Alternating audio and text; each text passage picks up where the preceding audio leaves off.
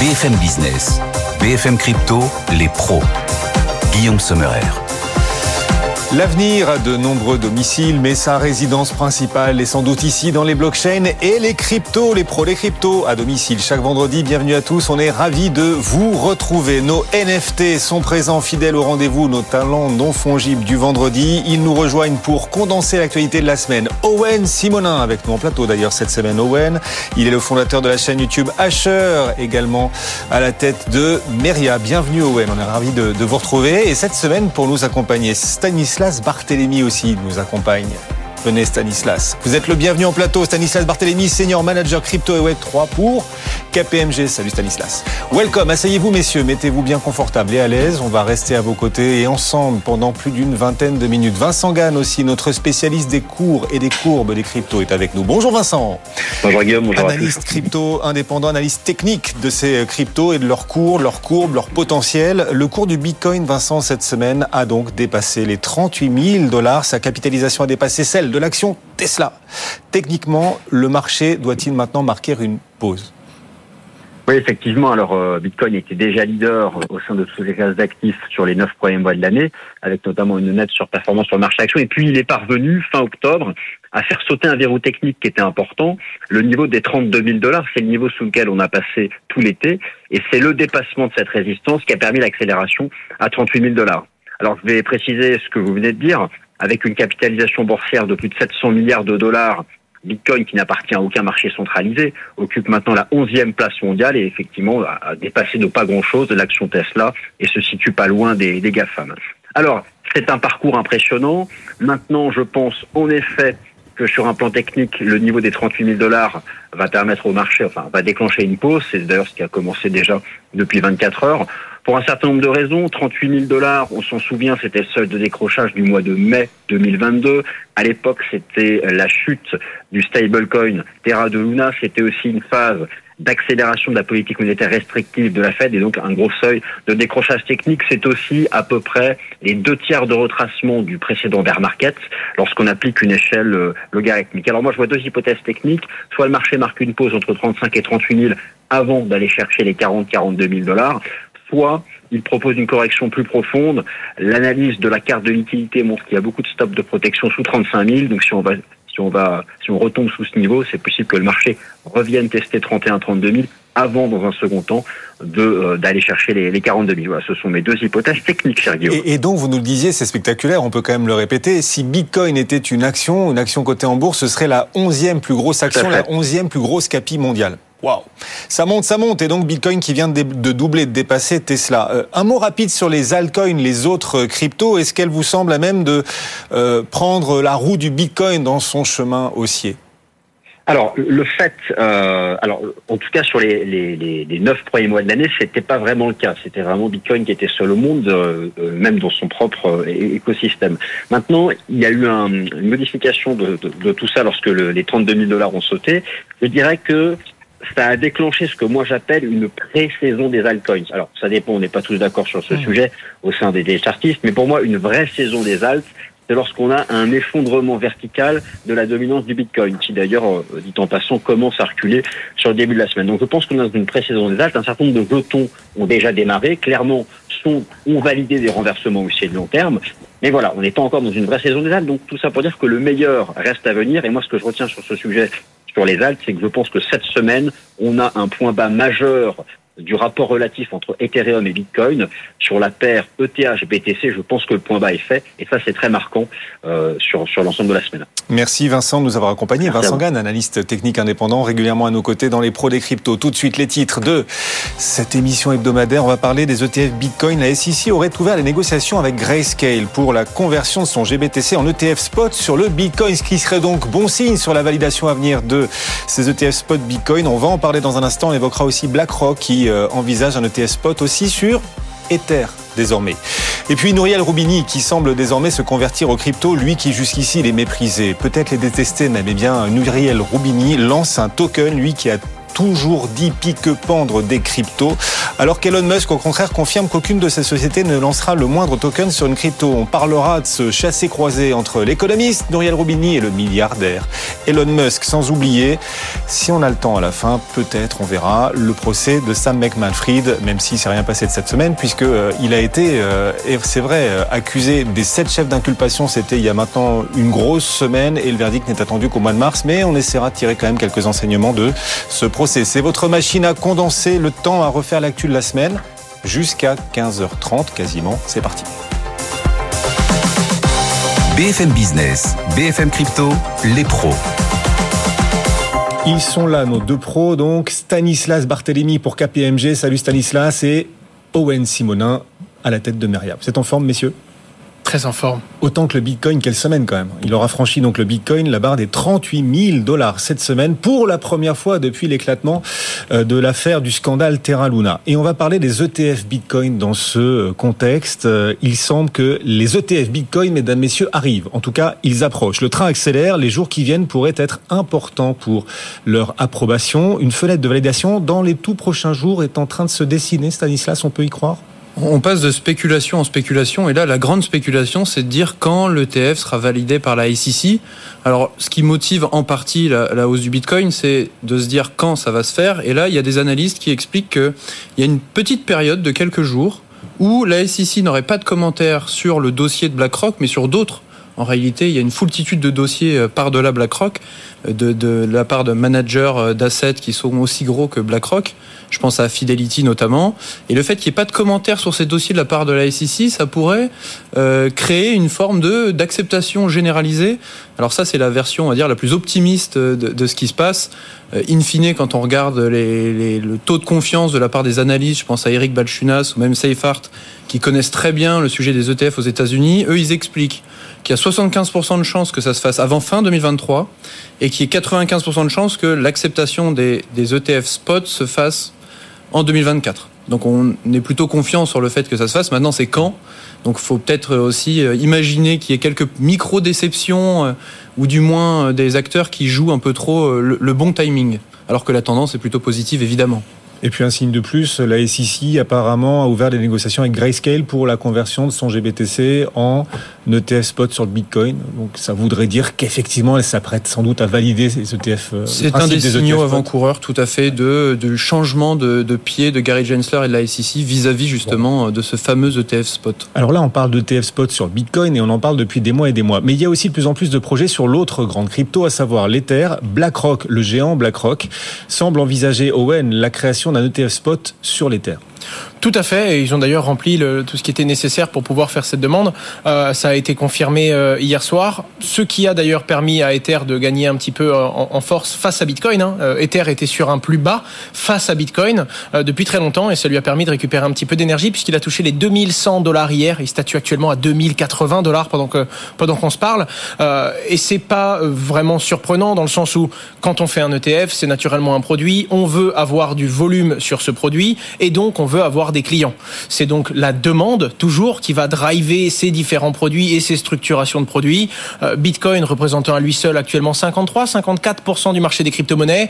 Euh, Ether représentant à lui seul une grande partie du reste de la valorisation. Euh, c'est naturel d'avoir une demande client, sachant qu'en plus Ether a une proposition de valeur bien différente de, Bitcoin et reste basé sur la même entre guillemets technologie, la blockchain. C'est donc naturel d'avoir des, des clients qui veulent se positionner sur les crypto-monnaies et qui veulent quand même diversifier un petit peu leur position, même si euh, Ether est un euh, poisson pilote de Bitcoin dans sa valeur. En tout cas, ça a été le cas dans le précédent cycle. Il est économiste et avait prévu en avance la crise Lehman. Depuis, il s'est exprimé aussi sur les cryptos. Et pour lui, je le cite, les crypto-monnaies sont la plus grande escroquerie de l'histoire. C'est une accumulation de fraudeurs, une pelletée de criminels. Les cryptos sont des bullshit currencies.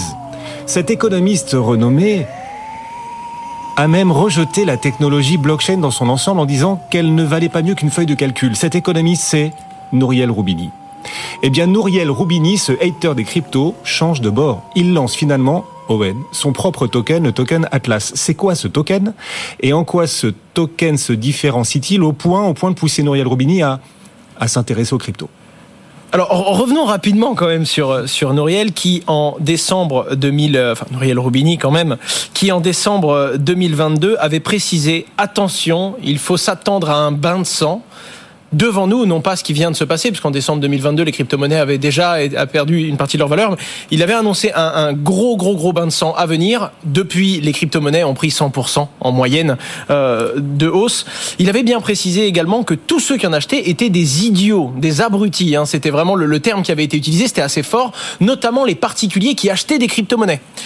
Aujourd'hui, Nouriel Rubini propose sa crypto-monnaie et propose aux gens d'en acheter, évidemment. Incroyable. Bien sûr, sinon ce ne serait pas drôle. Sa crypto-monnaie s'appelle Atlas Climate Change, euh, pardon, Atlas Climate Token, et pour le coup, elle reprend tous les buzzwords de l'intelligence artificielle avec du machine learning évidemment, une considération forte du climat et de ses changements et la technologie de la blockchain bien entendu. Évidemment, ça passe pas. Ça passe pas, ça plaît pas, surtout qu'on s'adresse aux personnes qu'on a stigmatisées un peu avant pour leur comportement et on leur demande d'acheter une crypto-monnaie. Mais c'est pas tout. Cette crypto-monnaie a été construite sur la Binance Smart Chain, d'accord? Donc elle est, c'est une blockchain qui est permissionless, n'importe qui peut venir créer sa propre crypto-monnaie. Et parce qu'ils ont utilisé cette technologie, ils ont annoncé Binance en partenaire sur leur site internet. Et ça, ça n'a pas plu, encore moins à la communauté et encore moins à son euh, fondateur, Sisi, qui, qui s'est empressé de, de, rebondir sur, euh, sur cette information. Pourquoi ça lui a pas plu à Sisi? Comment est-ce qu'il a réagi effectivement, Stanislas? Comme toute personne de l'écosystème, quand on est insulté, ça fait rarement plaisir. Et derrière, d'avoir ce logo sur le site de Nouriel Roubini, euh, ça, ça, a créé quelques tweets vengeurs de la part de, de, de Sisi. qu'on peut comprendre aussi parce qu'une ancienne personne, un ancien employé de, de Binance est aussi dans le projet. Donc euh, j'ai envie de dire que ça fait doublement pas plaisir pour, pour CZ. Et c'est vrai que c'est assez cocasse quand même de la part de Nouriel Roubini de faire ça, parce que son token, il est bien sur une blockchain qui a son propre jeton. Donc on est sur quelque chose d'assez surprenant et il crée un stablecoin avec euh, des real world assets. Euh, enfin c'est c'est ça, une volonté de détecter la volatilité de certains actifs et de les sélectionner pour avoir le meilleur rendement euh, possible. Enfin c'est, je vais être totalement franc, je me suis bien concentré sur le truc, je comprends pas totalement la proposition de valeur. et en attendant, ça, ça, ça s'adresse évidemment aux personnes qui se sont senties insultées dans le passé. Donc ouais, en tout cas sur la communication et sur la façon de faire, ça n'a pas été bien amené. Son image publique en prend un coup. Il n'y a pas que la partie crypto aussi. Il veut faire un ETF avec le même acabit. Il essaye de proposer différents supports un peu pour tout le monde. Après, à voir, à voir comment ça va fonctionner. Ah, lui qui euh, disait pique-pendre des cryptos et qui euh, là se, se, lance dans cet univers en créant un token, la communauté pourrait s'en réjouir, non? On pourrait dire ah c'est super, Nouriel Roubini finalement, non, ah ben, je n'entends que du négatif. Il y a un truc qui est certain, c'est que c'est une personne de plus qui retourne sa veste. Mais Maintenant, euh, ça commence à être une habitude dans le monde de la crypto-monnaie. Euh, qu'on aime ou qu'on n'aime pas, même la technologie de la blockchain et ce qu'on peut en faire, ça reste un support euh, tech, une façon de gérer la donnée. on doit l'approcher avec une neutralité technologique et même si on n'aime pas tous ses usages, on va bien finir par en trouver un qu'on trouvera utile. L'anomalie maintenant, c'est de détester la crypto. Avant, c'était l'inverse. C'est drôle quand même. Hein. Prenez-vous des yeux pour des réalités quand même. Tout le monde. Non, mais c'est vrai, ça avance, ça avance effectivement, ça avance. Ah oui. Les pros des cryptos. Non, non, mais bien sûr. Et on s'en rend compte aussi chaque semaine ici dans, dans les pros des cryptos. Votre machine à condenser une semaine d'actualité en quoi 20, 25 minutes. C'est le moment de notre grand jeu, la question crypto qui claque. Oui, c'est parti. Elon Musk. Elon Musk. L'évolution de son rapport aux cryptos ces derniers mois vous rassure-t-elle ou, ou vous inquiète-t-elle, Owen? Elle me rassure. Elle vous rassure. Ouais, elle me rassure. Stanislas, l'évolution du rapport d'Elon Musk aux crypto ces derniers mois vous rassure-t-elle ou vous inquiète-t-elle? Ah oui, je souffle. Ça va mieux. Ça va mieux? Il vous rassure là, Elon Musk? Personne ici n'a la bonne réponse. Elle dépend de chacun. Chacun aura son propre point de vue. Sauf peut-être vous, chez vous. Si vous connaissez intimement Elon Musk, vous savez peut-être s'il faut s'inquiéter ou se rassurer de son rapport aux crypto. Dites-le nous, dites-le nous en commentaire, réagissez si vous savez. Et si vous le connaissez. Tout ce qu'on sait, nous ici, c'est que c'est le monde à l'envers.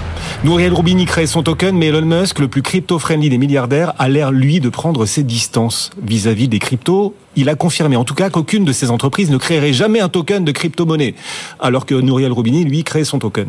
Ni Tesla, ni SpaceX ne créeront de token de crypto. Comment l'interpréter Stanislas?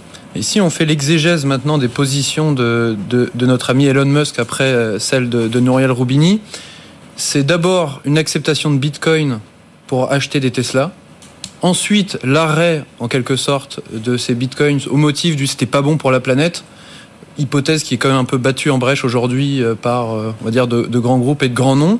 Et en parallèle, un jeu un peu, je trouve un peu macabre avec le Dogecoin en disant c'est une bonne crypto-monnaie parce qu'elle est pas chère. J'ai toujours pas trop compris quelle était quelle était l'idée derrière ça. Et après, il a pris des positions aussi avec son family office. Mais l'évolution est plutôt bonne. C'est qu'aujourd'hui, maintenant, il parle un peu moins de Dogecoin. Et quand il dit je ne ferai pas de crypto avec mes différentes sociétés, tant mieux, on n'a pas besoin de crypto. À la rigueur, il peut utiliser cette technologie pour faire une sorte de point de fidélité. Pourquoi pas? Mais ça n'a pas la valeur entre guillemets spéculative, on va pas les changer sur les plateformes. Ou alors le, le bon support pour ces sociétés-là, ça existe déjà, ça s'appelle les actions. Autant acheter des actions de ces sociétés-là quand elles sont cotées. Et donc je trouve ça plutôt sain pour lui de dire ça. Et après, il y a la vision sur Twitter renommée en X d'en faire une sorte de super app, c'est-à-dire de plutôt que d'avoir un réseau social, de faire une petite partie euh, financière où on pourrait échanger de la valeur et là pourquoi pas utiliser des stablecoins, Bitcoin ou, ou les cryptos mhm. qui existent déjà. Donc mhm. plutôt rassurant. Owen. Puis après on a le point de vue communautaire et le point de vue du régulateur. Le point de vue communautaire où on a vu Elon Musk arriver euh, quand toutes euh, quand toutes les crypto-monnaies explosaient et qui faisait l'appui et le beau temps, dès qu'il disait quelque chose de bien, ça explosait, dès qu'il disait quelque chose de mal, ça perdait de la valeur à force de donner que des paroles, des paroles, des paroles, naturellement, ça vient diminuer sa valeur, ça la dilue. Et aujourd'hui, le fait qu'il aime ou qu'il aime pas, ça affecte plus autant le marché qu'avant. Et c'est quand même quelque chose d'important de savoir qu'une personne sur un réseau va avoir moins d'impact sur le cours d'une monnaie crypto-monnaie ou crypto-actif euh, selon selon la personne qui qui euh, qui, qui les nomme. Et la deuxième chose, c'est le côté régulateur. Beaucoup de gens disaient oui, c'est sûr qu'il achète avant, il en dit du bien, il revend après. La réalité, c'est que c'est un peu plus compliqué que ça quand on est une personnalité exposée comme Elon Musk. Euh, si on s'amuse avec les marchés financiers, on peut le payer très cher et le régulateur peut venir nous sanctionner très fortement. Plus le temps avance, plus c'est cadré, plus c'est régulé. Euh, le délit d'initié, on fait pas ce qu'on veut non plus avec et les, les sanctions sont très fortes, surtout pour un chef d'entreprise qui a très gros à perdre dans d'autres domaines que celui de la crypto-monnaie. Donc bon, le fait qu'aujourd'hui il explique et il veut rassurer en disant nos structures n'ont pas prévu d'en faire, je ne vois, en fait je ne vois même pas le sujet en réalité, si ce n'est que bah, on n'a pas besoin de faire une crypto-monnaie partout et quand on en fait une, elle doit avoir une utilité et on doit bien la réfléchir et pas juste mettre de la blockchain pour mettre de la hmm. blockchain. Qu'est-ce qu'il nous disait Vincent Gann tout à l'heure que la capitalisation du Bitcoin dépasse désormais celle de Tesla? Puisqu'on évoquait Elon Musk, effectivement. Il faut plutôt rapporter ça à l'or. Quand on regarde les cours de l'or et la capitalisation de marché, c'est à peu près 12 à 13 000 milliards de dollars. Tout à fait. C'est plutôt ça, le, je vais dire, le, bon comparatif. L'adoption des cryptos, elle bute encore un peu malgré tout. L'adoption euh, des cryptos, euh, c'est de plus en plus grand public, mais pas encore complètement, c'est vrai. Je vous donne un exemple. L'été dernier, plusieurs amis avec qui je passais les vacances m'ont demandé comment on fait pour investir en crypto et pour avoir des cryptos. Bon, pour simplifier l'accès aux cryptos, on a une initiative de plus là, c'est CoinHouse qui dévoile un compte euro avec IBAN français en l'occurrence. On n'aime pas ici faire de la pub, c'est pas le sujet. Mais enfin, on s'intéresse aux choses intéressantes.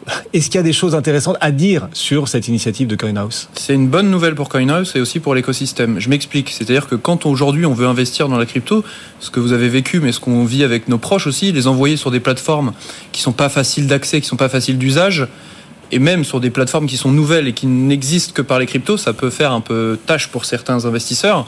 Euh, c'est un peu le sens de l'étude qu'on a fait avec la DAN, KPMG et la DAN, c'est de voir qu'il y avait 25% des Français qui étaient intéressés par investir dans la crypto, mais que les acteurs cryptoactifs pouvaient faire peur.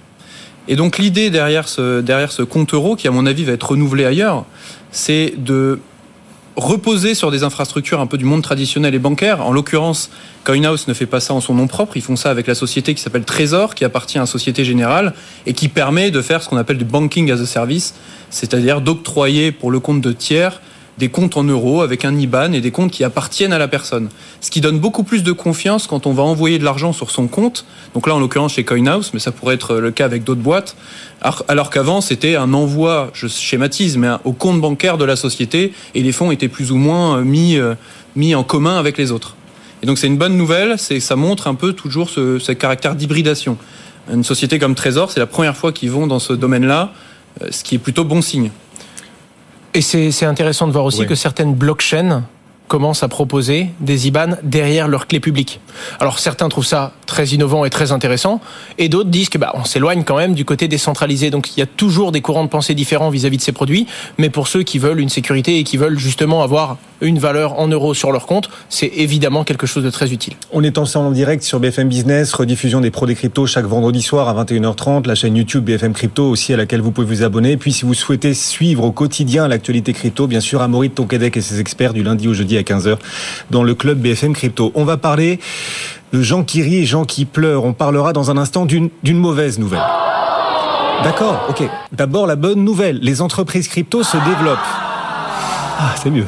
Et Kraken franchit, ils sont en forme en régie. Et Kraken franchit donc une étape, étape de développement. Kraken envisagerait de créer son propre layer 2 d'Ethereum. Tout à fait. Alors, on n'a pas beaucoup d'informations techniques sur ce qu'ils veulent faire. C'est la tendance. Euh, on sait que Coinbase l'a fait également pour le coup un layer 2 basé sur Optimism, hein, qui est également un layer 2 d'Ethereum, et qui va utiliser ce qu'on appelle les optimistic roll-up. Pour faire très simple, le concept c'est de gagner en scalabilité, de pouvoir aller beaucoup plus vite quand on va traiter des transactions, de faire payer des transactions beaucoup moins chères, mais également dans euh, vie privée, c'est-à-dire la protection des données euh, que l'on va donner à la personne en face de nous. La blockchain est transparente, elle se doit de l'être parce qu'on doit pouvoir vérifier son intégrité et le fonctionnement entier de son réseau. Par contre, le but n'est pas non plus de donner trop d'informations au bloc d'après. On doit juste vérifier mhm. la cohérence de toutes ces transactions. En l'occurrence, c'est ce qu'a voulu faire Coinbase et ça a fait beaucoup de bruit. Beaucoup de bruit parce que le Layer 2 de Coinbase, qui s'appelle d'ailleurs Base, euh, est déjà l'un des Layer 2 les plus utilisés. Il fait partie du top 3, si je dis pas de bêtises, derrière Arbitrum, qui est le plus gros. Aujourd'hui, voir une autre plateforme d'exchange, Kraken, qui prend une position et qui veut également développer son propre Layer 2, ça permettra justement, et c'est drôle, mais on va encore dans l'hybridation, de ces sociétés centralisées qui, mine de rien, commencent à proposer des solutions qui sont décentralisées. Et toutes les institutions, à leur échelle, commencent à le faire et comprennent que bon, bah, il y a quand même une expertise qui est l'expertise décentralisée. Et même quand on ne veut pas distribuer celle d'un autre, c'est bien de mettre les mains dans le cambouis, c'est bien de contrôler soi-même et de proposer une solution qui va finalement indirectement se marier parfaitement avec certains services centralisés. Oui, l'hybridation qui se poursuit. Vous vouliez dire un mot là-dessus, Stanislas? C'est qu'il y a un enjeu de revenu aussi. C'est-à-dire que Coinbase, société cotée, ils peuvent mm. espérer plusieurs millions de dollars de frais voire même dizaines de millions. Et ça, c'est pas neutre euh, pour une société qui se développe. Et j'ai envie de dire que ce grand mouvement, c'est celui de l'autoconservation. Mais avant, c'était compliqué de le faire soi-même. Et aujourd'hui, avec différentes technologies comme la MPC, on peut avoir un portefeuille crypto avec la, même facilité d'usage qu'avoir un compte Gmail, par exemple. Et c'est ça qui change la donne et qui fait que peut-être on aura de plus en plus d'utilisateurs sur ces chaînes. Donc cette hybridation entre un acteur centralisé qui en plus a vérifié le client, le KYC, et en restant dans cette même application qui peut aller picorer des bons applicatifs de finances décentralisées par exemple pour déposer de la valeur, générer des taux d'intérêt, etc. C'est un truc très intéressant parce qu'on regarde beaucoup la TVL. Quand on regarde une blockchain, on regarde le volume total de valeur qui est loqué sur ce réseau-là. Ça donne beaucoup d'informations sur la blockchain si elle est utilisée, s'il y a beaucoup de, de valeur financière sur ce réseau. Et c'est drôle, mais le monde a évolué comme ça. Au début, on vendait du hardware, puis ensuite on vendait du software, et puis maintenant on n'essaye même plus de vous vendre un ordinateur ou un logiciel. Euh, on va vous, on est carrément votre propre banque. Laissez dormir votre argent chez nous. Quand vous achetez une voiture, on vous propose le prêt qui va avec. Euh, quand vous avez une application mobile, la marque vous propose carrément d'avoir des systèmes de paiement. De mmh. maintenant, on est proche des capitaux. Et indirectement, la blockchain. Et on les rend captifs, et on les rend captifs. Et, c'est ça. Et c'est sur ces capitaux. Donc je pense que c'est également un moyen de rester proche des capitaux de leurs clients qui repartent dans des réseaux décentralisés. Pourquoi pas le leur? Qui sera peut-être pas décentralisé d'ailleurs, on n'a pas encore tous les détails. Kraken donc envisagerait créer son propre layer 2 d'Ethereum. Et parallèlement, quand même, des nouvelles encore négatives malgré tout dans l'écosystème. On en disait un mot euh, à l'instant, signe qu'on est encore dans l'hiver crypto. Avalabs, la maison mère d'Avalanche, se sépare à son tour d'une part euh, importante de ses employés. Oui, Stanislas, l'hiver crypto, malgré tout, continue. Il y a toujours un décalage de temps entre euh, quand une société a fait euh, son année et qu'il y a des pertes ou une volonté de réduire la voilure. Ça se fait dans le temps et en l'occurrence, les marchés redémarrent. C'est concomitant euh, à ce que les marchés redémarrent, mais cette décision a été, été nécessaire, a été prise avant. Alors ça ne veut pas dire que c'est une mauvaise nouvelle. Hein. C'est important de savoir, entre guillemets, scier la branche plutôt que de laisser la société mourir. Donc ça, c'est vrai pour toutes les sociétés crypto. On parlait de CoinHouse tout à l'heure. CoinHouse a aussi annoncé, aussi Ledger. Donc ça, c'est tout à fait normal. Après, pour Avalabs, il y a quand même une situation qui est liée aussi à leur activité, celle de promouvoir l'utilisation de la blockchain Avalanche.